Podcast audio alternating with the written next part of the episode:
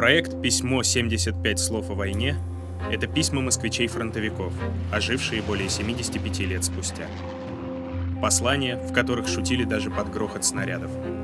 Строки, которые хранили тепло даже в сырости окопа. Слова, в которых осталась память о тех, кто не вернулся к мирной жизни.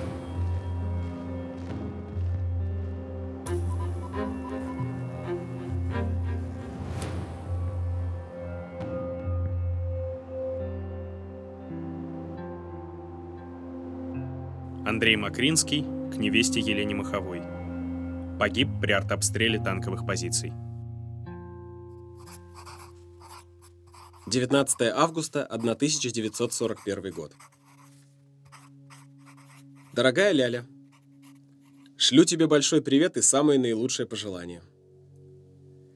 Я не знаю, получила ли ты мои телеграммы, которые я посылал тебе из Днепропетровска, Одессы и Харькова – но я теперь уверен, а это самое главное, что ты получила мое письмо, которое я написал тебе после начала войны.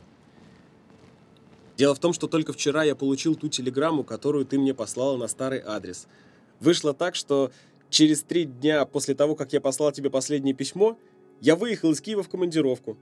Находясь в ней, я послал тебе три телеграммы из городов, которые я указал выше. Меня очень волновал вопрос, как ты сдала экзамены, где ты будешь работать, и в то же время я не мог тебе сообщить никакого адреса, так как жил, что называется, на колесах. И только вчера я узнал, что ты работаешь в Арзамасе, а не где-то далеко на Урале. Вчера один парень, с которым я работал до войны, пришел ко мне и заявил, что принес мне такую вещь, которая меня очень обрадует. Я сразу догадался, что это письмо от тебя. И он не ошибся. Твоя телеграмма доставила для меня огромнейшую радость. Ведь я так давно от тебя ничего не получал. Милая Лена, ты напиши мне обо всем большое письмо. Мой адрес теперь следующий. Полевая почта 28. Штаб Юго-Западного фронта. Третий отдел. Мне. Напиши, как твой отец, ведь он, вероятно, мобилизован и, возможно, тоже находится в действующей армии. А за меня, дорогая, не беспокойся. За эти два месяца живой работы, большей частью на воздухе, я даже поправился. А загорел, как черт. Не осталось следов той усталости, которая была после болезни. Ну а насчет атрибутов войны тоже не очень беспокойся. Старинная пословица говорит, не каждая пуля в кожу да в кость.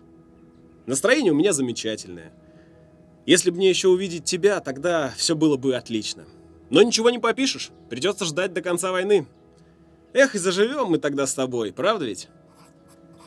Ты прости, что я пишу карандашом и так плохо.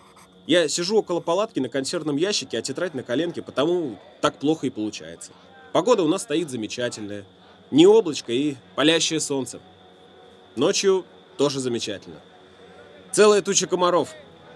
При ярком солнце мне немного неудобно. Я такой сейчас грязный, гимнастерка моя побывала в таких местах, что она никак не могла сохранить свой девственный вид. А другие и все вровно.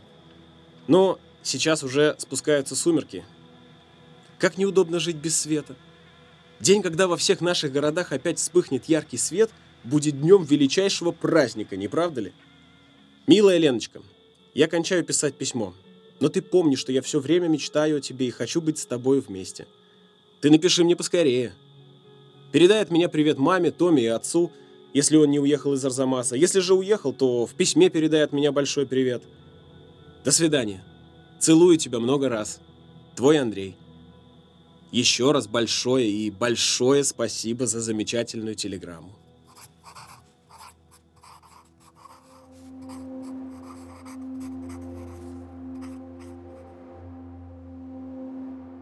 Подкаст «75 слов о войне» создан культурным проектом «Хэштег Москва с тобой» и Музеем Москвы при поддержке столичного комитета по туризму. Слушайте и читайте другие письма с фронта на сайтах stayhome.moscow и mosmuseum.ru.